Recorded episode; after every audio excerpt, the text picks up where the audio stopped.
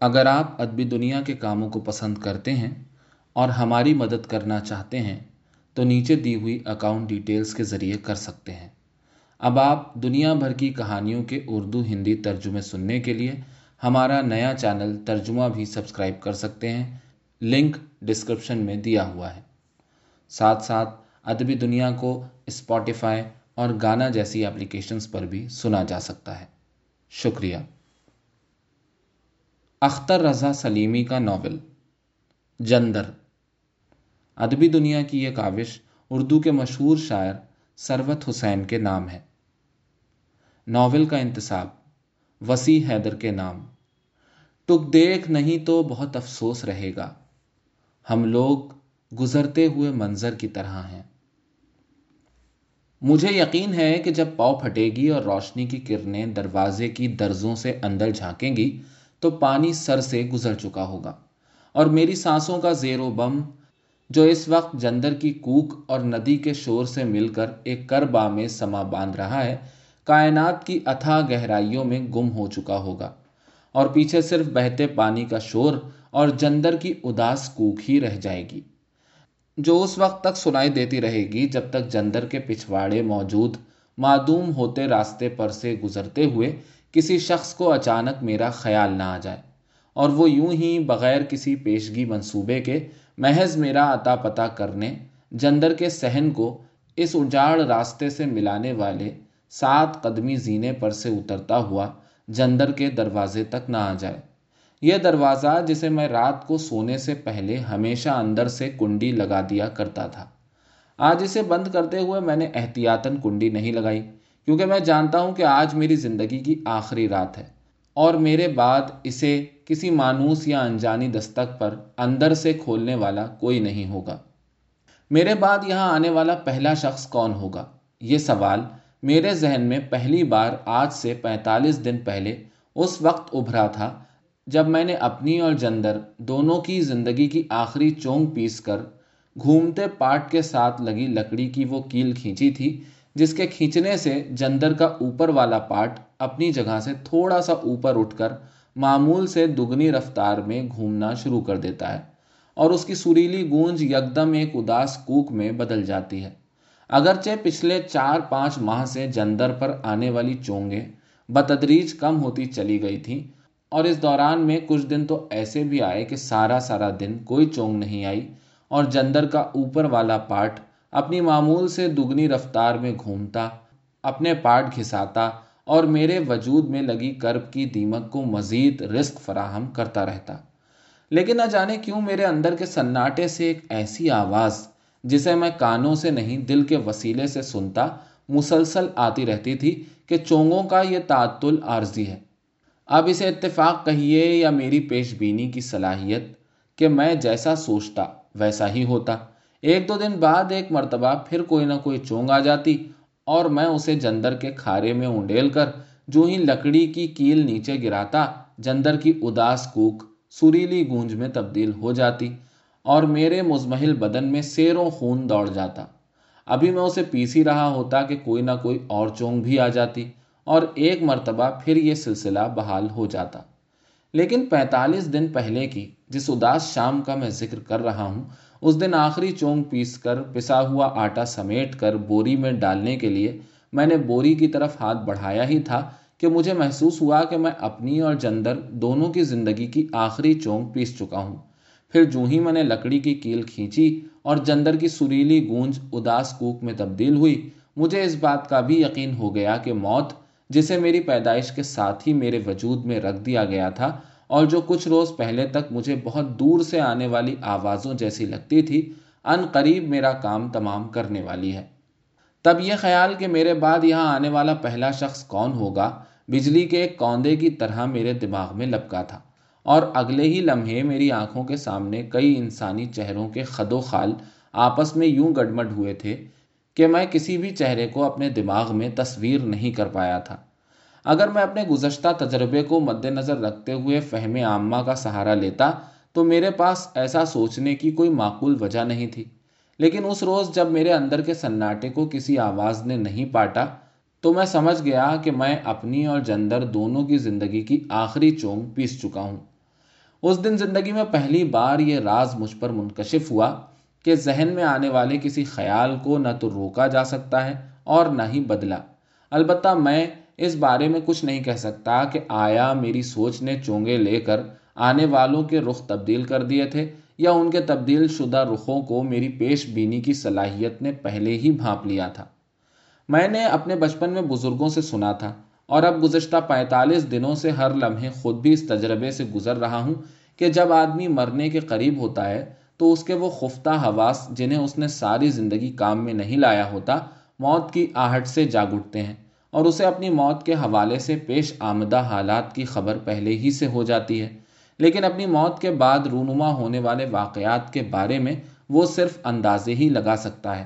یہی وجہ ہے گزشتہ پینتالیس دنوں میں جب سے میں اپنی ماں اور موت دونوں کا ہاتھ اپنے شانوں پر محسوس کر رہا ہوں، میں نے اپنی موت کے بارے میں اتنا نہیں سوچا جتنا کہ اس آدمی کے بارے میں جو میرے بعد یہاں اس ویران جندر پر آنے والا پہلا شخص ہوگا۔ وہ کون ہوگا؟ اتنے دنوں کی سوچ بچار کے بعد بھی میں اس بارے میں کچھ وسوخ سے نہیں کہہ سکتا۔ ہاں یہ بات میں پورے وسوخ سے کہہ سکتا ہوں کہ میرا بیٹا راہیل نہیں ہوگا کہ گزشتہ قاعدے کے مطابق اب اس کی واپسی جون میں ہونا تھی یعنی تقریباً ساڑھے تین ماہ بعد۔ ابھی دو ماہ پہلے دسمبر کے تیسرے ہفتے میں جب وہ اپنے بیوی بچوں کے ساتھ گاؤں آیا تھا تو کچھ دیر کے لیے میرے ہاں بھی چلا آیا تھا اور یہاں اسی کھائی کنارے جہاں میں ابھی لیٹا ہوا دھیرے دھیرے موت کی کھائی میں اتر رہا ہوں، یوں سر جھکائے بیٹھا رہا تھا، جیسے اسے ایک جندروئی کے بیٹا ہونے پر شرمندگی ہو۔ جب وہ جانے لگا تھا تو اس نے حسب روایت میری جیب میں کچھ روپے بھی ٹھونس دیے تھے۔ یہ جانتے ہوئے بھی کہ مجھے ان کی ضرورت نہیں۔ مجھے اچھی طرح یاد ہے کہ جندر کی دہلیز پار کرتے ہوئے ہمیشہ کی طرح اس نے پیچھے مڑ کر دیکھے بغیر کہا تھا کہ اگر میں اس کے ساتھ شہر چلنا چاہوں تو اسے خوشی ہوگی۔ کاش وہ جان سکتا کہ میری خوشی یہیں رہنے میں ہے۔ وہ سال میں دو ہی مرتبہ گاؤں آتا تھا، جون اور دسمبر میں، جب اس کے بچوں کے اسکول بند ہوتے اور وہ خود دفتر سے چند دنوں کی رخصت لے لیتا۔ رخصت منظور ہوتے ہی وہ بیوی بچوں کو ساتھ لیتا اور آب و ہوا تبدیل کرنے یہاں آ جاتا۔ گاؤں آنے سے پہلے وہ گاؤں کی مرکزی مسجد کے خادم کو اطلاع کر دیتا، جو اس گھر کی، جس کے سہن میں اس کی ماں کی ڈولی اتری تھی اور جہاں اس نے بچپن کے دن گزارے تھے صفائی ستھرائی کر دیتا تھا۔ گرمیوں میں تو وہ اٹھارہ بیس دن گاؤں میں گزارتا کہ معتدل موسم کے باعث اس کے بیوی بچے اپنا وقت یہاں ہنسی خوشی گزارنے کے لیے ہما وقت تیار رہتے۔ لیکن سردیوں میں وہ محض چار پانچ ہی دن یہاں رکتا ہے کہ اس کی بیوی بچے یہاں کی شدید سردی زیادہ دن برداشت نہیں کر سکتے اور اس کے سر پر ان کے بیمار ہونے کا خدشہ ہر وقت منڈلاتا رہتا تھا۔ ہاں اگر ان دنوں برف پڑی ہوتی تو وہ اس سے لطف اندوز ہونے کے لیے ایک دو دن مزید بھی ٹھہر جاتے کہ جب تک برف باری کے بعد آسمان صاف نہ ہو اور راتوں کو پڑنے والی اوس مری اور گلیات کے پہاڑوں کی چوٹیوں سے آنے والی یخ بستہ ہوا سے مل کر برف پر وہ کوہرے کی موٹی تہ نہ جما دے جو اسے سخت کر دیتی ہے، سردی کا احساس نہیں ہوتا۔ لیکن اب یہاں برف بھی تو اتنی ہی پڑتی ہے کہ ایک دو دن ہی میں پگھل کر کچھ تو زمین ہی میں جذب ہو جاتی ہے اور کچھ جھرنوں، چشموں، آبشاروں اور چھوٹے چھوٹے نالوں سے ہوتی ہوئی اس ندی کے پانی میں آ ملتی ہے، جس میں میرا یہ جندر اس وقت کوک رہا ہے۔ ستر سال سے اوپر کا ہونے کے باوجود میں کبھی اس بات کا ٹھیک سے اندازہ نہیں لگا پایا کہ ایسے دنوں میں جندر کے بھاری پاٹوں کو گرمانے میں پگھلی ہوئی برف کا کتنا حصہ ہوتا ہے۔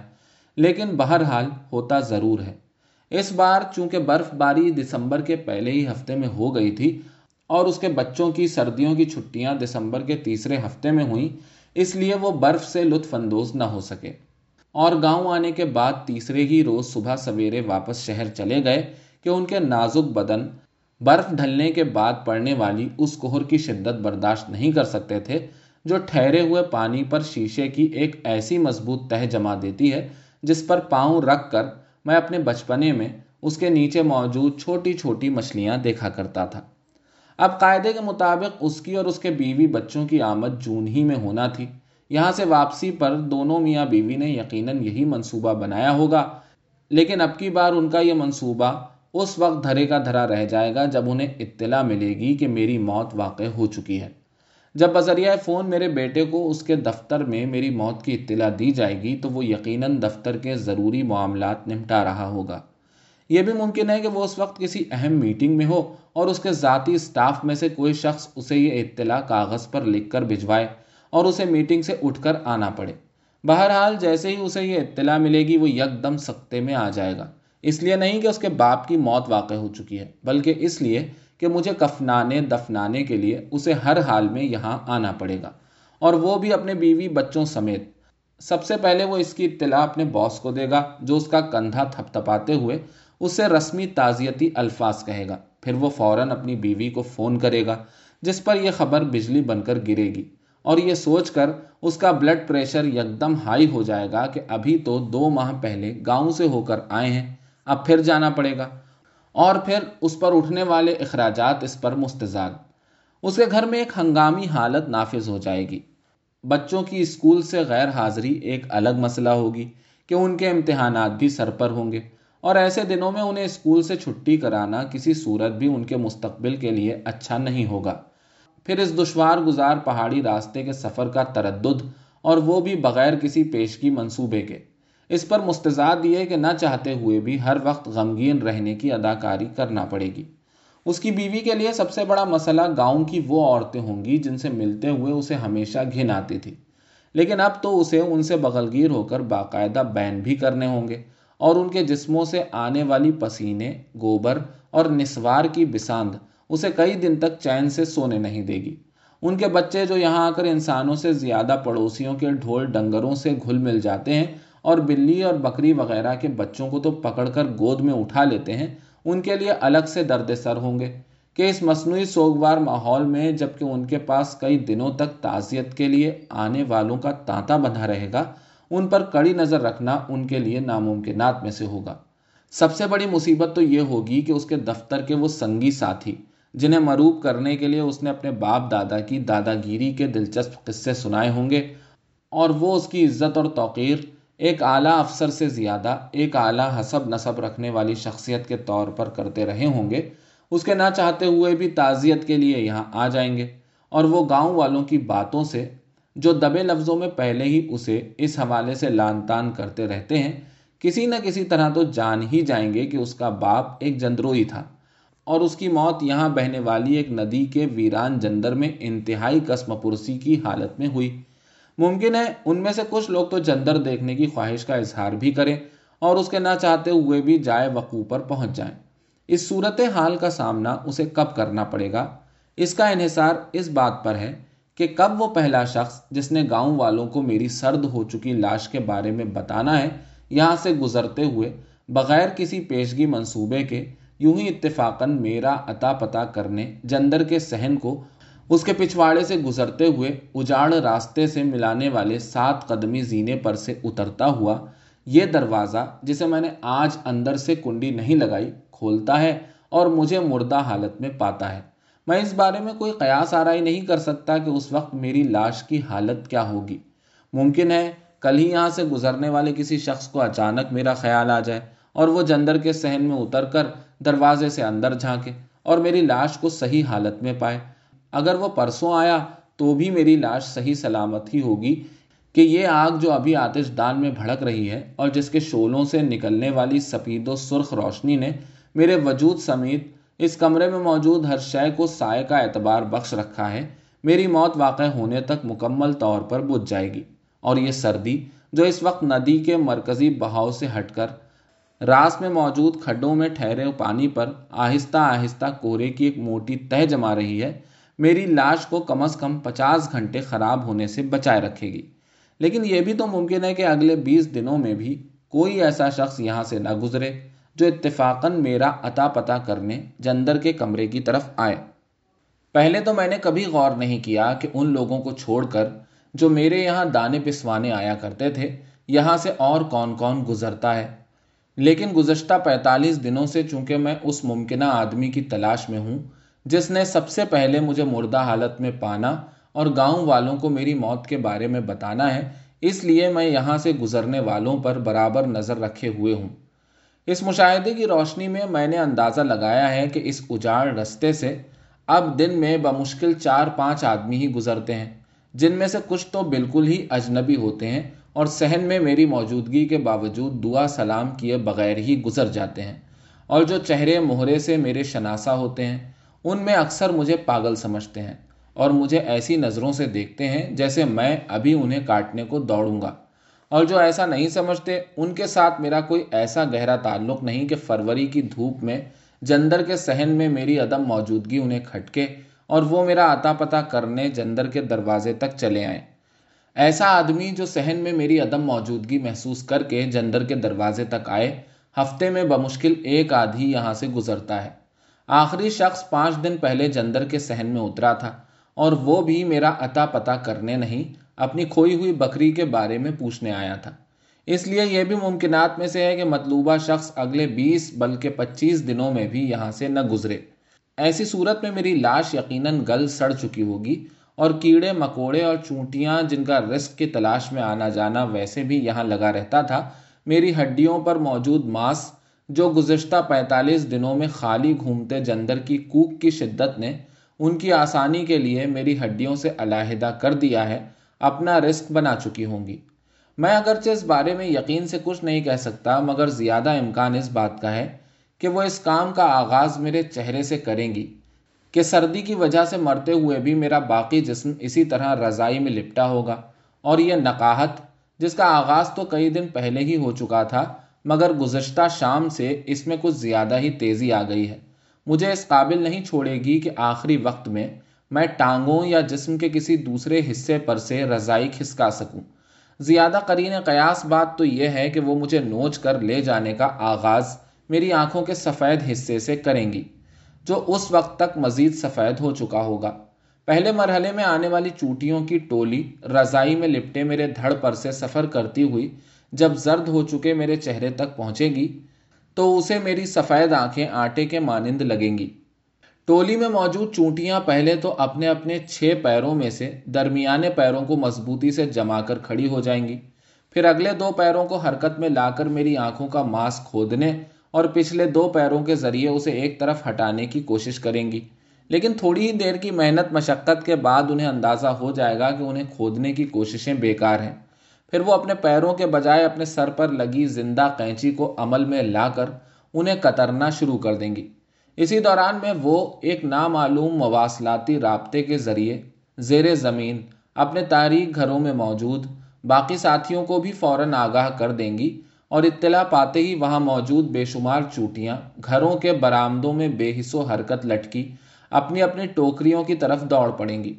اور اس وقت تک اپنی نوکیلی مونچھوں کے ذریعے انہیں بار بار چھوتی رہیں گی جب تک وہ زندہ ہو کر حرکت نہ کرنے لگیں۔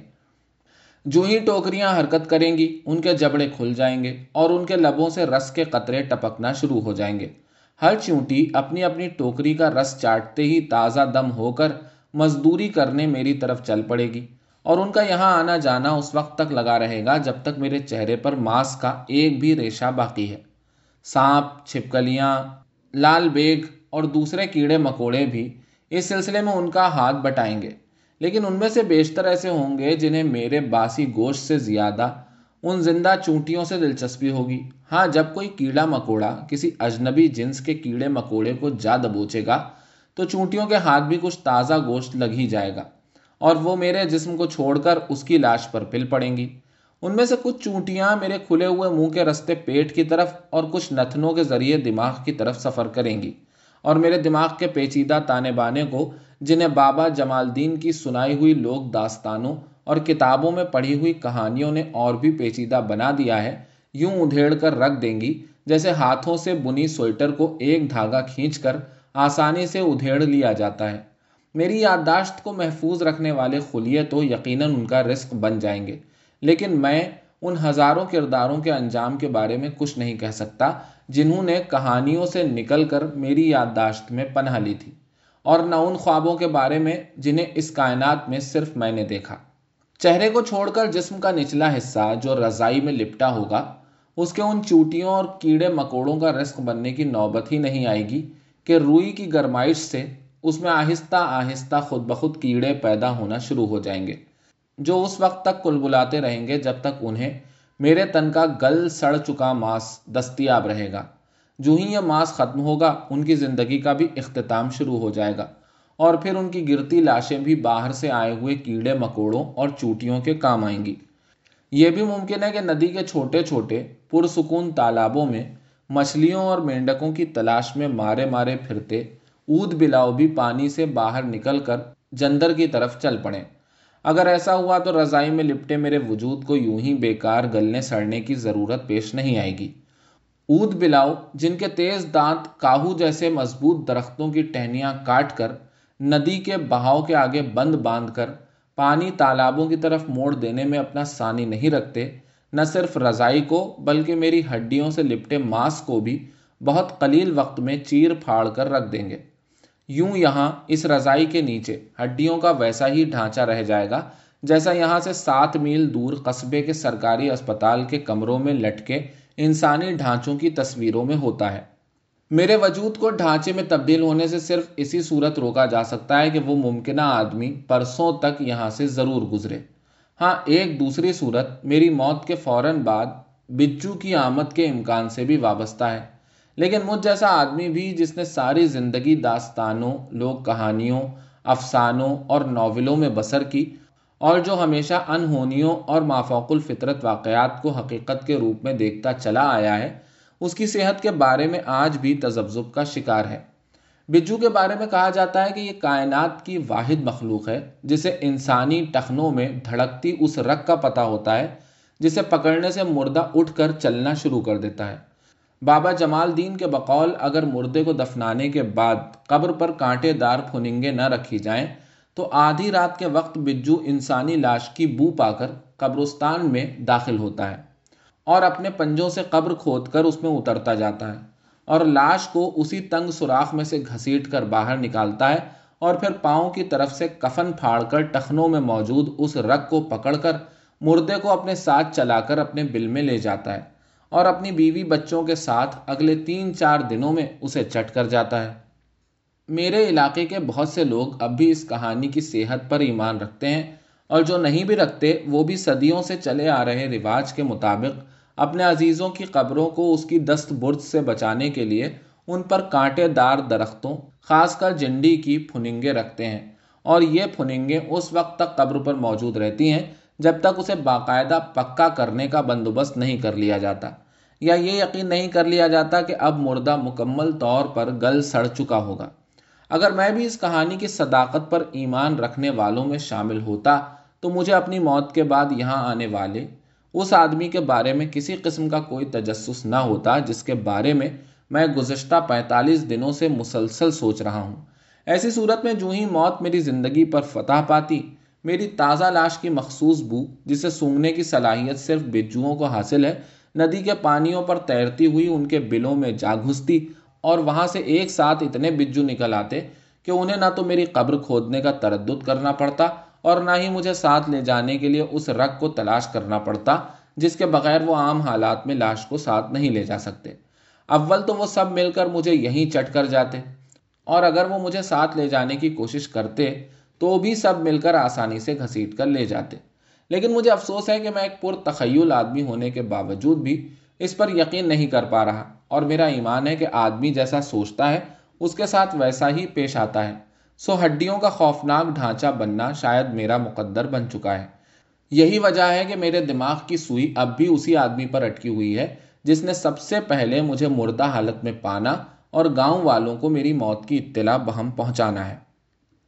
اگر یہاں آنے والے اس پہلے ممکنہ شخص نے آنے میں واقعی اتنی دیر کر دی، تو اسے اس کی سزا شدید خوف اور دہشت کی صورت میں بھگتنا پڑے گی۔ وہ جو ہی مجھے ملنے کے ارادے سے سات قدمی زینے پر قدم رکھے گا، میرے گل سڑ چکے ڈھانچے سے اٹھنے والی بدبو کا ہلکا سا بھپکا اس کا استقبال کرے گا۔ یہ بدبو مرے ہوئے چوہے کی بدبو سے کچھ زیادہ مختلف نہیں ہوگی۔ جیسے ہی بدبو کا بھپکا اس کے نتنوں میں داخل ہوگا وہ ارد گرد نظریں دوڑائے گا کہ مبادہ اس کا پاؤں ان جانے میں کسی چوہے کی لاش پر پڑ جائے۔ اتنے میں وہ آخری زینے پر پاؤں رکھ کر سہن میں داخل ہو چکا ہوگا اور بدبو اتنی تیز ہو چکی ہوگی کہ وہ بے اختیار اپنا کوئی سا بھی ایک ہاتھ اٹھا کر اپنے منہ کے قریب لے جائے گا اور شہادت کی انگلی اور انگوٹھے سے اپنے دونوں نتنے یوں بند کر دے گا جیسے وہ جندر کے سہن کے بجائے ندی کے گہرے پانی میں اتر رہا ہو۔ اور پانی اس کے منہ اور ناک کو چھونے لگا ہو۔ وہ غوطہ لگانے کے سے انداز میں یوں ہی اپنے ہاتھ سے منہ اور ناک ڈھانپے آگے بڑھے گا اور بائیں مڑ کر جیسے ہی دروازہ کھولے گا، بدبو کا ایک زوردار بھپکا اس کے ڈھانپے ہوئے منہ اور ناک کے باوجود اس کے دماغ میں سرایت کر جائے گا۔ میرے خوفناک ڈھانچے پر پہلی نظر پڑتے ہی اس کے منہ سے بے اختیار ایک خوفناک چیخ نکل جائے گی، جو اتنی زوردار ہوگی کہ اس کے نتنوں اور منہ کو ڈھانپا ہوا اس کا ہاتھ سانس کی نلی سے آتی ہوئی ہوا کے زور سے خود بخود ہٹ جائے گا۔ اور جب یہ چیخ جندر کے بالکل سامنے بہتی ندی کے دوسری جانب موجود اونچے ٹیلے سے، جس پر کھڑے ہو کر گاؤں والے، عموماً مجھے گاؤں میں ہونے والے کسی واقعے کی اطلاع، ایک بلند آوازے کی صورت دیا کرتے تھے، ٹکرا کر پلٹے گی اور اس کے کانوں میں گونجے گی تو وہ مزید خوف زدہ ہو جائے گا۔ اس گونج کی شدت اتنی تیز ہوگی کہ کچھ لمحوں کے لیے تو اس کا دماغ گھومتا رہے گا۔ جب وہ تھوڑا سنبھلے گا تو کمرے میں داخل ہونے کے بجائے ایک زوردار جھٹکے سے، جیسے میرے ڈھانچے نے اسے دھکا دیا ہو، واپس سہن کی طرف پلٹے گا اور سہن میں موجود اس تھلے سے ٹکرائے گا، جس پر میں گرمیوں کی راتوں میں لیٹ کر جندر کے گھومتے پاٹوں کی سریلی گونج اور شفاف آسمان پر جگمگ جگمگ کرتے ستاروں سے بیک وقت لطف اندوز ہوا کرتا تھا۔ تھلے سے ٹکراتے ہوئے وہ کچھ دیر وہیں کاہو کے گھنے درخت کے تنے کا سہارا لے کر رکا رہے گا۔ کچھ سوچے گا اور پھر بغیر کسی تاخیر کے میرے گاؤں کی راہ لے گا۔ جو سامنے والے چھوٹے ٹیلے کے پیچھے موجود، اونچی پہاڑی کے دوسری طرف واقع ہے۔ ندی عبور کرتے ہوئے وہ ان بڑے پتھروں پر پاؤں نہیں دھرے گا جو بہتی ندی کے بیچوں بیچ گزرنے کے لیے بطور خاص رکھے گئے ہیں۔ بلکہ وہ پانی ہی میں چھلانگے مارتا ہوا سامنے والے ٹیلے کی طرف بھاگے گا اور ایسا کرتے ہوئے اس کے کپڑے مکمل طور پر بھیگ جائیں گے۔ مگر وہ اس کی پرواہ کیے بغیر بھاگتا چلا جائے گا اور چڑھائی میں بھی یوں بھاگتا جائے گا جیسے وہ کسی میدان میں بھاگ رہا ہو۔ ٹیلے کی چوٹی پر پہنچنے تک اس یک بستہ موسم میں بھی اس کا جسم پسینے میں نہا چکا ہوگا۔ جو ہی وہ اس بڑی چٹان پر پہنچے گا جس پر کھڑے ہو کر گاؤں والے مجھے متوجہ کرنے کے لیے آوازہ بلند کیا کرتے تھے، اس کا خوف قدرے کم ہو جائے گا۔ وہ وہاں کچھ دیر رک کر اطمینان کا سانس لے گا، پیچھے مڑ کر ایک نظر چندر کے کمرے پر ڈالے گا اور ندی کی نظروں سے اوجھل ہو جائے گا۔ اگر میری موت بیس پچیس سال پہلے یہاں اسی صورت میں واقع ہوتی، تو میری لاش کو اس طرح گلنے سڑنے کا کوئی اندیشہ لاحق نہ ہوتا۔ کہ ان دنوں چندر کے پچھواڑے سے گزرنے والا یہ راستہ جو اب تقریباً معدوم ہو چکا ہے، خاصا آباد ہوا کرتا تھا اور یہاں سے ہر وقت حتیٰ کہ رات کو بھی لوگ گزرتے رہتے تھے۔ ان دنوں گاؤں اور اس کے پیچھے موجود وسیع و عریض سرکاری جنگل کو قصبے سے ملانے والی سڑک نہیں بنی تھی اور جنگل سے قصبے تک جانے کے لیے یہی واحد راستہ ہوا کرتا تھا۔ یہ راستہ جو اب اتنا تنگ ہو چکا ہے کہ یہاں سے گزرنے والا بمشکل اپنے کپڑوں کو جھاڑیوں میں الجھنے سے بچاتا ہے، تب خاصا چوڑا ہوا کرتا تھا۔ سرکاری نقشے میں یہ اب بھی جنگل سے لے کر قصبے تک پورے گیارہ فٹ ہے۔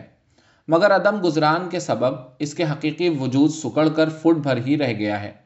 یوں تو یہ رستہ صدیوں سے موجود ہے اور ایک روایت کے مطابق یہ کسی دور میں کشمیر کو ٹیکسلا سے ملاتا تھا اور نیپال اور ہندوستان کے دور دراز علاقوں سے تعلق رکھنے والے طالب علم اسی رستے سے گزر کر ٹیکسلا یونیورسٹی میں پڑھنے جایا کرتے تھے۔ لیکن اسے آج سے کوئی صدی بھر پہلے انگریزوں نے سرکاری جنگل میں آمد و رفت کے لیے ہموار کیا تھا اور اس کی چوڑائی گیارہ فٹ مقرر کی تھی۔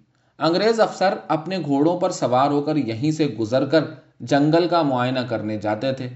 بابا جمال دین بتایا کرتا تھا کہ وہ یہاں سے ہر ہفتے انگریز افسروں کو گزرتے ہوئے دیکھا کرتا تھا جو کبھی کبھار سستانے کے لیے یہاں جندر کے پچھواڑے موجود کاہو کے صدیوں پرانے درخت کے نیچے رکا بھی کرتے تھے۔ ان کے ساتھ کچھ مقامی سپاہی بھی ہوتے تھے جو گھوڑوں کے پیچھے پیچھے پیدل چل رہے ہوتے تھے۔ واپسی پر بعض دفعہ ان کے ساتھ وہ ملزم بھی ہوتے جو سرکاری درخت بغیر پرمٹ کے کاٹتے ہوئے پکڑے جاتے تھے۔ ان ملزموں کے دونوں ہاتھوں میں لوہے کی ہتھ کڑیاں ہوتی، جن کے دوسرے سرے گھوڑوں کی زین میں بندھے ہوتے تھے۔ نیکرے پہنے مقامی سپاہی ہاتھوں میں ڈنڈے لیے گھوڑوں کے ساتھ ساتھ انہیں بھی ہانک رہے ہوتے تھے۔ افسروں کے گھوڑوں پر تو انہیں ڈنڈے برسانے کی ضرورت نہیں ہوتی تھی۔ البتہ جب کبھی کوئی بھگوڑا ملزم تھک کر ہانپنے لگتا تو وہ اس پر خوب ڈنڈے برساتے اور اپنے افسروں کی خوشنودی کا سامان کرتے۔ انگریزوں کے یہاں سے چلے جانے کے بعد بھی یہ سلسلہ جاری رہا۔ اس فرق کے ساتھ کہ اب گھوڑوں پر اکڑ کر بیٹھنے والے افسر بھی ویسی ہی رنگت کے مالک ہوتے تھے جیسے ہتکڑیاں ہاتھوں میں ڈالے گھوڑوں کے پیچھے پیچھے گھسیٹے جانے والے ملزم۔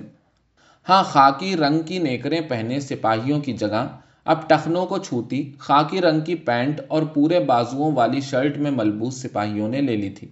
لیکن یہ سلسلہ کچھ ہی سال چلا۔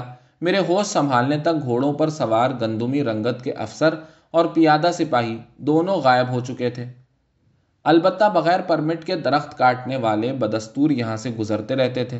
لکڑی لدے خچروں اور اونٹوں کے ساتھ۔ سورج غروب ہونے کے بعد جیسے ہی دھندل کا پھیلتا، ان کے قافلے مشرق میں واقع قصبے کی طرف سے طلوع ہونا شروع ہو جاتے اور سورج طلوع ہونے سے پہلے پہلے یوں غائب ہو جاتے جیسے انہیں روشنی نکل گئی ہو۔ بابا جمال دین نے جو اندھیرے سے خاصا مانوس تھا اور انہیں اماوس کی راتوں میں بھی دیکھ لیا کرتا تھا، مجھے بتایا تھا کہ انہوں نے اپنے خچروں کے نالوں پر بھی چمڑا چڑھا رکھا ہوتا تھا۔ تاکہ چلتے ہوئے ان کے قدموں کی آہٹ نہ سنائی دے سکے۔ البتہ وہ لوگ جو باقاعدہ سرکاری پرمٹ لے کر درخت کاٹتے تھے، دن کے وقت بھی یہاں سے گزرتے رہتے تھے۔ تاہم، گرمیوں کے دنوں میں یہ بھی عموماً راتوں ہی کو یہاں سے گزرتے تھے۔ یہ تعداد میں بہت کم تھے۔ تاہم، ان کی نشانی یہ تھی کہ ان کے اونٹوں اور خچروں کے گلوں میں گھنٹیوں کے کینٹے بندھے ہوتے تھے۔ اور جب ان کا قافلہ یہاں سے دو میل کے فاصلے پر ہوتا سامنے والے ٹیلے کی چوٹی پر بیٹھے ہوئے شخص کو ان کی ٹن ٹن سنائی دینے لگتی تھی۔ اپنی نوجوانی کے دنوں تک تو میں بھی انہیں یہاں سے گزرتے دیکھتا رہا تھا۔ مجھے اونٹوں کے گلے میں پڑی گھنٹیوں کی ٹن ٹن بہت بھلی لگتی تھی۔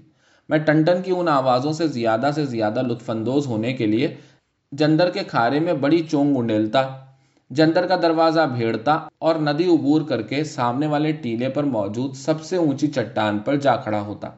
اور اپنے کان جنگل کی طرف سے آنے والے رستے پر لگا دیتا تھا، جہاں سے اونٹوں کے گلے میں پڑتی گھنٹیوں کی آواز دور سے بھی بآسانی سنائی دیتی تھی۔ جو ہی اونٹوں کے گلے میں ٹن ٹن کرتی گھنٹیوں کی ہلکی ہلکی آوازیں میرے کانوں کے پردوں کو چھوتی، میں سمجھ جاتا کہ قافلہ جنگل سے نکل کر اس موڑ پر آ پہنچا ہے، جہاں سے جنگل کے بیچوں بیچ بہنے والی چھوٹی ندی اس بڑی ندی میں آ کر ملتی ہے۔ ٹیلے پر موجود یہ چٹان ایک ایسا مقام تھا جہاں سے جندر کی گونج اور اونٹوں کے گلے میں ٹن ٹن کرتی گھنٹیوں کی مدھم آواز کی پچ ایک جیسی معلوم پڑتی تھی۔ جو ہی یہ قافلہ اس مقام پر پہنچتا جہاں کسی دور میں اس علاقے کے راجا کا جندر ہوا کرتا تھا۔ مجھے اپنے جندر کی گونج اور ندی کے بہتے پانی کا شور، ان اونٹوں کے گلے میں پڑی گھنٹیوں کی ٹنٹن میں دبتا ہوا محسوس ہوتا۔ اور میں بھی اسی تناسب سے اپنے قدم آہستہ آہستہ اترائی کی طرف بڑھانا شروع کر دیتا تاکہ ان دونوں طرح کی آوازوں کے درمیان وہ توازن برقرار رکھ سکوں جو میری سرشاری کو دو آتشہ کر دیتا تھا۔ جب قافلہ جندر سے صرف دو سو قدم کے فاصلے پر ہوتا، میرے قدم ندی کے پانیوں کو چھو رہے ہوتے۔ میں کچھ دیر ندی کے درمیان موجود ایک چٹان پر کھڑے ہو کر جندر کی گونج اور گھنٹیوں کی ٹنٹن سے لطف اندوز ہوتا۔ پھر جو ہی یہ قافلہ جندر کے پچھواڑے پہنچتا اور ٹن ٹن کے تیز شور میں ندی کی گونج کا دم گھٹنا شروع ہوتا، میں بھاگ کر جندر کے سہن میں داخل ہو جاتا، جہاں جندر کی گونج ٹن ٹن کے شور سے مل کر ایسا سما تشکیل دیتی کہ میرا دھمال ڈالنے کو جی چاہتا۔ پھر جوں جوں قافلہ آگے قصبے کی طرف بڑھتا، ٹن ٹن کی آوازیں بدستور کم ہونا شروع ہو جاتی۔ یہاں تک کہ اس مقام پر جہاں مغرب سے مشرق کی طرف بہنے والی اس ندی کا رخ اچانک شمال کی طرف مڑ جاتا ہے، یہ آوازیں بالکل معدوم ہو جاتی اور میں جندر کے کھارے میں نئی چونگ انڈیل کر، اس کے سہن میں موجود تھلے پر لیٹ کر سونے کی تیاریاں کرنے لگتا۔ مگر یہ سب بھلے وقتوں کی یادیں ہیں۔ ان دنوں کی جب صرف میرے ہی نہیں، اس ندی میں موجود ہر جندر پر چونگوں کا اتنا رش ہوتا تھا کہ سب کے سب آٹھوں پہر گھومتے رہتے تھے۔ ان دنوں گاؤں والوں میں سے اکثر کی گزر اوقات کا واحد ذریعہ کھیتی باڑی ہوتا تھا۔ اور اگر کسی سال کوئی شخص کسی وجہ سے بوائی نہ کر سکتا، تو اسے زمین سے بے وفائی کا تانا دیا جاتا تھا۔ یہی وجہ ہے کہ ان دنوں وہ لوگ بھی جن کا ذریعہ معاش کچھ اور ہوتا، سال میں دو مرتبہ اپنی زمین پر حل ضرور چلاتے تھے، تاکہ زمین سے بے وفائی کے مرتکب نہ ہوں۔ خود میرا باپ بھی، جس کی گاؤں میں زرعی زمین نہ ہونے کے برابر تھی اور اس کے معاش کا تمام تر انحصار اس جندر کے گھومتے پاٹوں پر تھا۔ سال میں دو دفعہ ضرور زمین بیچتا تھا۔ حالانکہ رکھوالی نہ کرنے کی وجہ سے اول تو زمین میں بیجا گیا دانا پرندے چک جاتے تھے۔ اور اگر زمین سے کچھ پھوٹ بھی نکلتا تو اسے اڑوس پڑوس کے مال مویشی تباہ کر کے رکھ دیتے تھے۔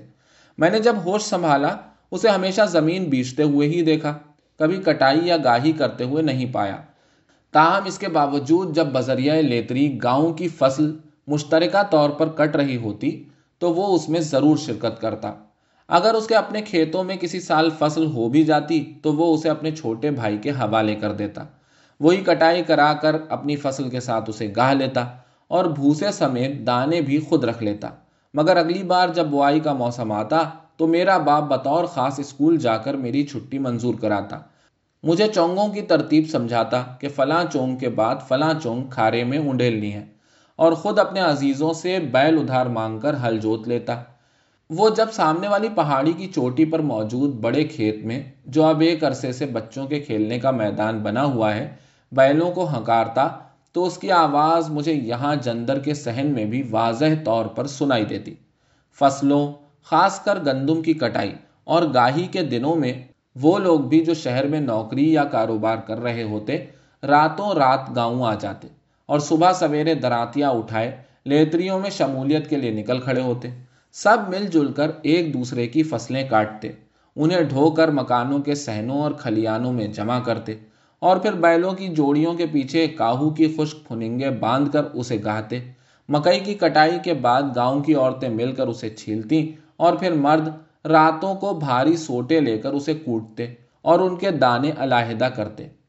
شاید یہی مجبوریاں تھیں جو لوگوں کو ایک دوسرے سے جڑے رہنے اور محبت کرنے پر اکساتی تھیں۔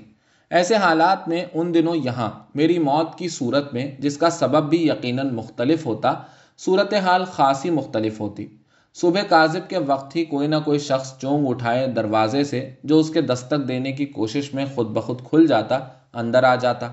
آرام سے چونگ اتار کر ایک طرف رکھتا، اندھیرے میں ٹٹول کر لالٹین تلاش کر کے اسے روشن کرتا۔ پھر یہ سوچ کر کہ میں گہری نیند سویا ہوا ہوں، وہ باہر جا کر لکڑیاں اٹھا لاتا۔ آگ جلا کر کچھ دیر ہاتھ تاپتا، چولہے کے کنارے رکھا گھڑا اٹھا کر باہر سہن کے ساتھ موجود کیاری میں اس کا پانی اڈیلتا اور سیدھا اس چشمے پر چلا جاتا جس کا پانی سردیوں کے دنوں میں سویرے سویرے گرم اور گرمیوں کے دنوں میں ٹھنڈا یخ ہوتا ہے۔ بھاپ اٹھتے، گرم گرم تازہ پانی سے گھڑا بھرتا اور واپس آ کر چائے کے لیے دیگچی چولہے پر چڑھا دیتا۔ جب چائے تیار ہو جاتی تو وہ جگانے کے لیے مجھے آواز دیتا۔ دو تین متواتر آوازوں کے بعد جب میرے جسم میں کوئی حرکت نہ ہوتی تو وہ ہاتھوں سے ہلا کر جگانے کے لیے میری طرف لپکتا اور جو ہی اپنا ہاتھ میرے سرد ہو چکے جسم سے مس کرتا اس کی گھگی بن جاتی اور وہ بے اختیار میری لاش سے لپٹ کر رونا شروع کر دیتا۔ رود ہو کر جب اس کا غم کچھ ہلکا ہوتا تو وہ اپنے صافے سے آنسو پوچھ کر، پہلے میری آنکھیں اور پھر میرا کھلا ہوا منہ بند کرتا۔ کچھ دیر تک میرے چہرے کی طرف دیکھتا رہتا، پھر باہر دروازے کی طرف دیکھتا جہاں سے روشنی کی کرنیں اندر آ رہی ہوتی وہ اٹھ کر باہر سہن میں آ جاتا اور محنت مزدوری کے لیے قصبے کی طرف جانے والے لوگوں کو آوازیں دے کر اپنی طرف متوجہ کرتا۔ وہ اس کی روحاسی آواز ہی سے اندازہ لگا لیتے کہ کوئی انہونی ہو گئی ہے۔ اور وہ سب کے سب اس انہونی کے بارے میں جاننے کے لیے جندر کے سہن کی طرف دوڑ لگا دیتے۔ ان میں سے کئی میرے شناسا ہوتے جو باری باری میری لاش سے لپٹ کر روتے۔ غم ہلکا کر چکا شخص جندر کے کمرے میں پڑے پانی کے کھڑے اٹھاتا اور وہاں کھڑے کچھ دوسرے لوگوں کو بھی چشمے پر چلنے کا اشارہ کرتا اور وہ اشارہ پاتے ہی اس کے ساتھ ہو لیتے۔ باقی میں سے کچھ سہن کے کونے میں پتھروں کا چولہا بنا کر آگ جلانے کی تیاریوں میں مصروف ہو جاتے۔ جو ہی پانی بھر کر لانے والے واپس پہنچتے، پانی کسی برتن میں ڈال کر چولہے پر چڑھا دیتے۔ ان میں سے ایک شخص کاہو کی ٹہنیاں توڑنے درخت پر چڑھ جاتا اور پھر سب مل کر ان ٹہنیوں سے پتے علاحدہ کر کے پانی میں ڈالتے۔ پانی ابلتے ہی وہ اسے اتارتے اور میرا جنازہ پاک کرنے لگ جاتے۔ اسی اسنا میں ان میں سے ایک دو لوگ میرے گاؤں پہنچ کر میرے عزیزوں کو میری موت کی خبر دے چکے ہوتے۔ اور جب وہ پہنچتے تو میرے جنازے کو غسل دیا جا چکا ہوتا۔ ندی جوڑیاں میں واقع میرے اس جندر کی پونے دو سو سالہ زندگی میں پہلی بار ایسا ہوا ہے کہ یہ پینتالیس دن تک ایک دانہ بھی پیسے بغیر مسلسل گھومتا رہا ہے۔ اور اس کی درد اور یاسیت بھری کوک نے نہ صرف مجھے بلکہ اس کے در و دیوار کو بھی نڈھال سا کر دیا۔ اور ابھی تو اسے اس وقت تک اسی طرح گھومتے رہنا ہے جب تک اس پہلے شخص کی یہاں آمد نہیں ہو جاتی جس نے گاؤں والوں کو میری موت کے بارے میں مطلع کرنا ہے۔ میری کہانی کی طرح اس جندر کی کہانی بھی بہت عجیب ہے۔ اسے میرے دادا کے دادا احمد خان نے اپنے چھوٹے بھائی محمد خان کے ساتھ مل کر صرف ایک مہینے کے مختصر عرصے میں تعمیر کیا تھا۔ حالانکہ اتنا عرصہ صرف پانی کے کٹھے کی کھدائی اور ندی پر بند باندھ کر پانی موڑنے کے لیے بھی ناکافی تھا۔ اس پر مستضاد اس کی دیواروں کی چنائی میں استعمال ہونے والے یہ دیو قامت پتھر، جن میں سے ہر ایک کو دھکیلنے کے لیے کم از کم درجن بھر آدمی درکار ہیں، انہوں نے تنہے تنہا نہ صرف انہیں دھکیلا، بلکہ اٹھا کر ایک دوسرے کے اوپر بھی رکھا۔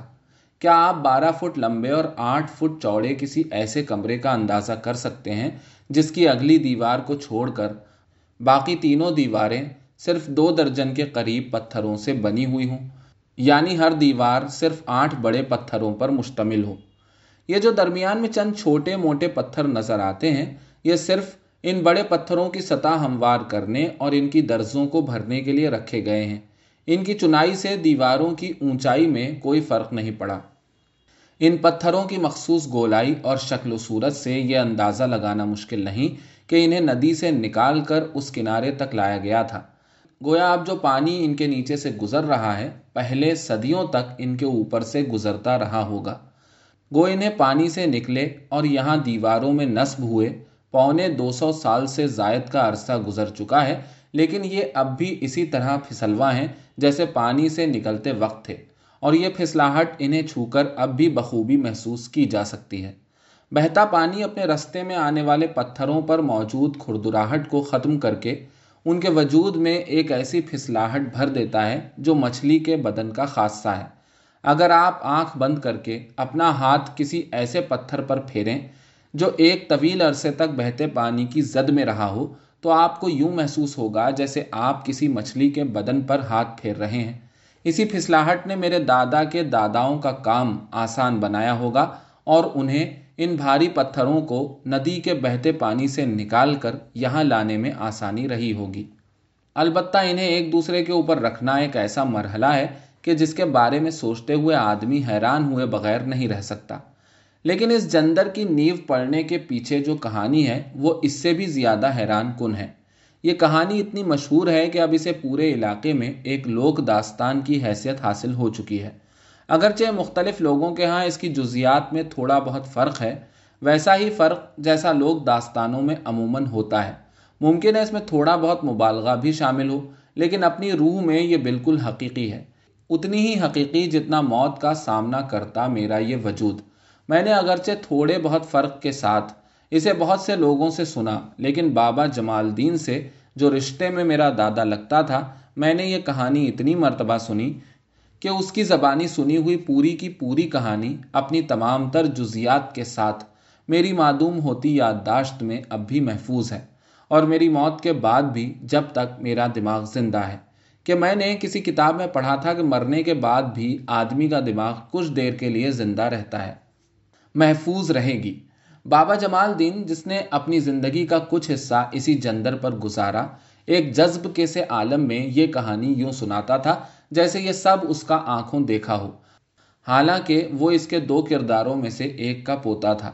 اور جب یہ واقعہ پیش آیا تھا، اس وقت یہ دونوں کردار کنوارے تھے۔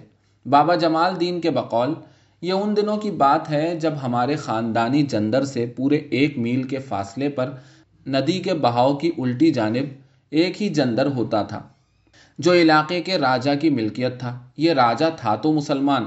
لیکن اسے مقامی سکھ حکومت کی پوری پشت پناہی حاصل تھی اور انہوں نے اسی کے ذریعے اس دور دراز علاقے پر اپنا مکمل تسلط جما رکھا تھا۔ جندر کے پاٹ ان دنوں بھی دو تاروں کے اسی مقام پر تراشے جاتے تھے، جہاں یہ ندی اپنا وجود کوہ رمیال کے دوسری طرف بہنے والی ندی نیلا میں گم کرتی ہے۔ چونکہ ان دنوں چھکڑے وغیرہ نہیں ہوتے تھے، اس لیے ان پاٹوں کو وہاں سے لانے کے لیے آدمیوں کی ایک پوری ٹولی جاتی تھی، جو ان پہیا نما پاٹوں کے وسط میں موجود سوراخوں میں کاہو کا مضبوط بالا ڈال کر انہیں ہموار زمین پر پہیے کی طرح چلا کر لایا کرتے تھے۔ اور جہاں کہیں زمین کی سطح نہ ہموار ہوتی، انہیں کندھوں پر اٹھا کر چل دیتے تھے۔ فاصلہ جتنا زیادہ ہوتا، اتنے ہی زیادہ آدمی اس کام کے لیے ساتھ لے کر جانا پڑتے تھے کہ جب ایک ٹولی تھک جائے تو دوسری اس کی جگہ لے لے۔ اور تھکن اتارنے میں وقت ضائع نہ ہو۔ سن اٹھارہ سو اکتالیس میں ہونے والی شدید بارشوں کے باعث ہزارہ میں بہنے والی دوسری ندیوں کی طرح اس ندی میں بھی شدید سیلاب آیا تھا، جس کے باعث پانی نے جندر کو اس کے بھاری پاٹوں سمیت نہ صرف بنیادوں سے اکھاڑ پھینکا تھا، بلکہ اس کا سارا ملبہ بھی اپنے ساتھ بہا کر لے گیا تھا۔ پانی اترنے کے بعد جندر کو اثر نو تعمیر کیا گیا۔ اور اس کے لیے دو تاروں کے مقام پر نئے پارٹ ترشوائے گئے۔ کمرے کی تعمیر اور دیگر ضروری کل پرزوں کی تنصیب کے بعد جب ان پارٹوں کو اٹھا کر لانے کا مرحلہ آیا تو ایک صبح دو درجن کے قریب لوگوں کو پارٹوں کی جوڑی لانے دو تاروں روانہ کیا گیا، جن میں میرا دادا محمد خان اور اس کا بڑا بھائی احمد خان بھی شامل تھا۔ میرے داداؤں کو چھوڑ کر باقی تمام لوگ راجا کی اپنی ذات برادری کے تھے۔ شام ڈھلے جب یہ قافلہ جندر کے پاٹوں کی جوڑی لے کر واپس پہنچا تو ان کی خوب آؤ بھگت کی گئی۔ ان کے لیے دیسی گھی میں طرح طرح کے کھانے پکائے گئے اور خصوصی مٹھائی بھی تیار کی گئی۔ جب کھانے کی میز پر بیٹھنے کی باری آئی تو انہوں نے ان دونوں بھائیوں کو کھانے کے بڑے کمرے میں بٹھانے کے بجائے باہر برآمدے میں بٹھایا اور خصوصی طور پر پکائے گئے کھانے کے بجائے انہیں لسی میں پکا ہوا سرسوں کا ساگ اور مکئی کی چند روٹیاں دی گئیں۔ انہوں نے خاموشی سے کھانا کھایا اور وہاں سے نکل آئے۔ اگلے دن جب راجا کے آدمی پاٹوں کی تنصیب کے لیے مستریوں کو ساتھ لے کر جندر پر پہنچے تو جوڑی میں سے ایک پاٹ غائب تھا۔ وہ کافی دیر اسے ادھر ادھر جھاڑیوں میں تلاش کرتے رہے کہ مبادہ کسی نے انہیں کہیں لڑکھا دیا ہو، لیکن تلاش بسیار کے باوجود جب اس کا کہیں نام و نشان نہ ملا تو انہوں نے اس کی اطلاع فوراً راجا کو دی۔ راجا یہ نئی کہانی سن کر بہت پریشان ہوا۔ کیونکہ علاقے کے راجا کی کسی چیز کی اور وہ بھی اتنی اہم اور قیمتی چیز کی چوری کوئی معمولی واقعہ نہیں تھا۔ اس سے پہلے کسی شخص کو اس کی شملات میں سے بغیر پوچھے کلہاڑی کے لیے کاہو کا ایک دستہ کاٹنے کی بھی ہمت نہیں ہوئی تھی۔ اس واقعے کی خبر جنگل کی آگ کی طرح فوراً علاقے بھر میں پھیل گئی اور شام تک علاقے کے تمام لوگ اس کے گھر اس چوری کا افسوس کرنے پہنچ گئے۔ ان میں سے کچھ ایسے بھی تھے جن کے دل میں اس واقعے کے رونما ہونے سے لڈو پھوٹ رہے تھے۔ لیکن اس خیال سے کہ افسوس کے لیے نہ جانے کی صورت میں کہیں اس چوری کا الزام انہی کے سر نہ منڈ دیا جائے، اپنے تمام ضروری کام چھوڑ کر راجا کی حویلی پہنچ گئے۔ راجا نے اپنے بندے ادھر ادھر بھجوائے، خاص کر ان لوگوں کے گھروں میں جن پر اسے شک تھا، یا جن کے بارے میں اسے اطلاع تھی کہ وہ ارد گرد کے دیہات میں چھوٹی موٹی چوریاں، چکاریاں کرتے رہتے ہیں۔ لیکن پاٹ کی برآمدگی کہیں سے بھی نہ ہو سکی۔ وہ اگلے دو روز پوری پوری رات نہ سو سکا۔ اس کی سمجھ میں نہیں آ رہا تھا کہ اتنا خطرناک کام کون کر سکتا ہے۔ اس واقعے کے تیسرے روز اس کا ایک رشتہ دار جو پاٹ لے کر آنے والی ٹولی کی آؤ بھگت میں پیش پیش تھا، اسے افسوس کے لیے بیٹھے ہوئے لوگوں میں سے اٹھا کر پرے لے گیا اور اس یقین کا اظہار کیا کہ یہ چوری انہی دو آدمیوں نے کی ہوگی جنہیں پاٹ لانے کے لیے دو تاروں کے مقام پر ساتھ لے جایا گیا تھا۔ لیکن راجا نے اس امکان کو فوراً رد کر دیا، کیونکہ وہ سوچ بھی نہیں سکتا تھا کہ وہ لوگ جو اس کے سامنے سر بھی نہیں اٹھا سکتے، اتنا بڑا قدم اٹھانے کی جرت کر سکتے ہیں۔ جب راجا کے رشتہ دار نے بار بار اصرار کیا اور اسے ان کے بارے میں وہ کہانی بھی سنائی، جو دبے لفظوں میں گردش کرتی رہی تھی کہ ان کا تعلق اس قبیلے سے ہے، جنہوں نے دس سال پہلے بالا کوٹ میں ہونے والی جنگ میں سید احمد بریلوی کا ساتھ دیا تھا اور یہ کہ وہ دونوں خود بھی اس جنگ میں سکھوں کے خلاف سفارہ ہوئے تھے۔ اور جب فتح سکھ افواج کا مقدر بنی اور انہوں نے اس قبیلے کے تمام موضوعات کو نظر آتش کر دیا، تو ان دونوں نے فرار ہو کر اس علاقے میں پناہ لی اور گزشتہ آٹھ دس سالوں سے اسی علاقے میں آباد ہیں۔ تو وہ انہیں بلا کر پوچھ گچھ کرنے پر راضی ہو گیا۔ انہیں بلانے کے لیے فوراً ایک بندہ روانہ کیا گیا جو اگلے دو گھنٹوں میں انہیں لے کر حویلی میں حاضر ہو گیا۔ اپنے عزیز کی سنائی ہوئی کہانی کے باوجود، چونکہ راجا کو یقین تھا کہ پاٹ کو غائب کرنے میں ان دونوں کا ہاتھ نہیں، اس لیے اس نے الگ کمرے میں لے جا کر ان سے تفتیش کرنے کے بجائے وہاں موجود لوگوں کے سامنے ہی ان سے پوچھ گچھ کرنے کا فیصلہ کیا، تاکہ جب وہ کانپتی ہوئی آواز اور خوف سے لرستے ہوئے جسموں کے ساتھ اس الزام کی تردید کریں تو باقی لوگوں پر بھی روپ پڑے اور وہ بھی عبرت پکڑیں، لیکن جو کچھ اس کے ساتھ پیش آنے والا تھا، وہ اس سے بالکل بے خبر تھا۔ جب وہ دونوں اس کے سامنے پیش کیے گئے تو وہ قیافہ شناس ہونے کے باوجود ان کے چہرے پر وہ تبدیلی محسوس نہیں کر سکا جو تین دن پہلے ہی آ چکی تھی۔ جب اس نے انہیں اعتماد کے ساتھ اپنی جانب بڑھتے ہوئے دیکھا تو اس کا یقین اور بھی پختہ ہو گیا کہ پاٹ غائب کرنے میں ان کا کوئی ہاتھ نہیں، کہ علاقے کا راجہ ہونے کے ناطے وہ اس سے پہلے چوری چکاری اور اس نوعیت کے کئی مقدمے نمٹا چکا تھا اور وہ جانتا تھا کہ چور چاہے کتنا ہی بہادر کیوں نہ ہو۔ مقدمے کا سامنا کرتے ہوئے اپنا اعتماد کھو بیٹھتا ہے اور قدرتی طور پر اس کے قدموں میں ایک لرزش سی آ جاتی ہے اور جیسا کہ اسے بتایا گیا تھا، ان دونوں کا تعلق تو تھا ہی ایک ایسے قبیلے سے جس کے افراد بالا کوٹ میں ہونے والی جنگ کے بعد مارے مارے پھر رہے تھے اور اس خوف سے کہ کہیں پکڑے نہ جائیں، منہ چھپاتے پھر رہے تھے۔ اب وہ جہاں جہاں آباد تھے، وہاں کی اکثریت سے دب کر رہتے تھے اور اسے ہر طرح سے خوش رکھنے کی کوشش کرتے تھے۔ وہ دونوں بھائی اگرچہ کثرتی بدن کے مالک تھے اور ان کی عمریں تیس سے پینتیس سال کے درمیان تھیں، لیکن اپنے چہرے مہرے سے وہ اپنی عمر سے کم از کم دس بارہ سال بڑے نظر آتے تھے۔ ان کا لباس پھٹا پرانا اور میلا تھا اور انہوں نے سر پر بزرگوں کی طرح میلی کچیلی پگڑیاں باندھی ہوئی تھیں۔ اپنی عمر سے بڑے لگنے میں ان کی، ان پگڑیوں کا بھی ہاتھ تھا۔ راجا نے ایک نظر دونوں کے چہرے پر ڈالی۔ جہاں سکون اور اطمینان کی جھلک واضح طور پر جھلک رہی تھی۔ چنانچہ اس نے ان پر چوری کا براہ راست الزام لگانے کے بجائے گواہ کے طور پر ان سے پوچھ گچھ کرنے کا ارادہ کیا۔ جو پارٹ کل تم لوگ ہمارے لوگوں کے ساتھ مل کر دو تاروں کے مقام سے لائے تھے، ان میں سے ایک اگلی ہی صبح وہاں سے غائب تھا۔ تم لوگوں نے اسے کسی کو لے جاتے ہوئے تو نہیں دیکھا؟ اسے ہم دونوں اسی رات واپس دو تاروں چھوڑ آئے تھے۔ دونوں نے ایک ساتھ بلند آواز میں اعتماد کے ساتھ کہا ان کے ایسا کہنے کی دیر تھی کہ مجمے میں سے کہہ بلند ہونا شروع ہو گئے۔ خود راجا جو اپنا روب برقرار رکھنے کے لیے سنجیدہ ہونے کی کوشش کر رہا تھا، زور زور سے ہنسنے لگا۔ کافی دیر تک ان کے قہقہوں سے حویلی کے در و دیوار گونجتے رہے۔ اور کون کون ساتھ تھا؟ تھوڑی دیر بعد جب ماحول سنجیدہ ہوا تو راجا کے ایک عزیز نے ان سے پوچھا، کوئی بھی نہیں، بس ہم دونوں ہی تھے۔ دونوں نے ایک ساتھ جواب دیا، جس پر ایک مرتبہ پھر کہے بلند ہوئے۔ کسی کو یقین ہی نہیں آ رہا تھا کہ ایسا ہو سکتا ہے۔ اچھا یہ بتاؤ تم نے یہ کام کیوں کیا؟ راجا نے ازراہ مذاق ان سے پوچھا۔ اس حد تک کی وجہ سے جو اس دن آپ نے ہمیں دوسروں سے علیحدہ بٹھا کر اور ہمیں روکھی سوکھی دے کر کی تھی۔ ہمیں اسی بات کا غصہ تھا۔ ہم نے آپ کا دیا ہوا کھانا بمشکل حلق سے اتارا اور گھر کی راہ لی۔ جب ہم گھر پہنچے تو ہمارے بدن غصے سے کانپ رہے تھے۔ یہاں تک کہ جب ہم اپنی اپنی چارپائیوں پر لیٹے تو ہمارے بدنوں کی تھر تھراہٹ سے چارپائیاں بھی کانپنے لگی تھیں۔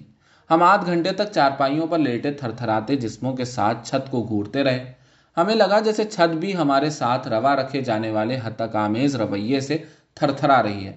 اور اگر ہم نے اپنا غصہ کسی طرح نہ اتارا تو یہ ہمارے اوپر گر پڑے گی۔ اچانک ہم دونوں خوف زدہ ہو کر ایک جھٹکے کے ساتھ اٹھ بیٹھے۔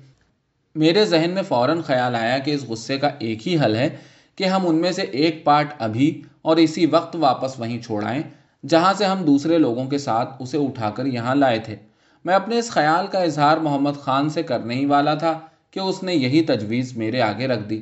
ہم اسی وقت اٹھے اور تھر تھراتے جسموں کے ساتھ جندر پر پہنچے اور پاٹوں کے پاس ہی پڑے کاہو کے دو بالوں میں سے ایک جو ہمیں زیادہ مضبوط دکھائی دیا، اٹھایا۔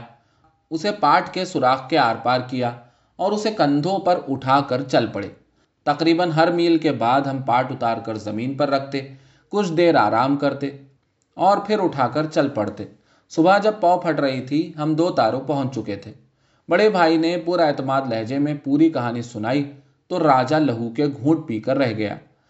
راجا کو غصہ پاٹ واپس لے جانے کے حوالے سے سنائی جانے والی اس کہانی پر نہیں تھا کیونکہ اس سمیت سب کو یہ کہانی جھوٹی لگی تھی۔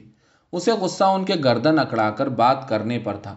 اس سے پہلے تو اس کی اپنی برادری میں سے کسی کو بھی یہ ضرورت نہیں ہو سکی تھی کہ وہ اس کی آنکھوں میں آنکھیں ڈال کر بات کر سکے۔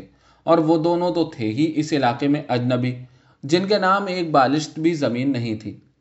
اسے اپنا روب اور دبدبا جس کی بدولت وہ علاقے پر راج کرتا تھا، خطرے میں پڑتا ہوا محسوس ہوا۔ لیکن چونکہ حویلی میں بیٹھے ہوئے تمام لوگ ان دونوں کو پاگل سمجھ رہے تھے۔ اس لیے ان پاگلوں پر اس طرح ہاتھ اٹھانے میں اسے اپنی ہتک محسوس ہو رہی تھی۔ اچانک اس کے ذہن میں انہیں سزا دینے کی ایک ترکیب سوجی جس نے آگے چل کر اس جندر کی بنیاد رکھنے میں بنیادی کردار ادا کیا۔ وہ اچانک اپنی کرسی سے اٹھا، ان دونوں سمیت وہاں بیٹھے تمام لوگوں کو ساتھ لیا اور جندر کی طرف چل پڑا۔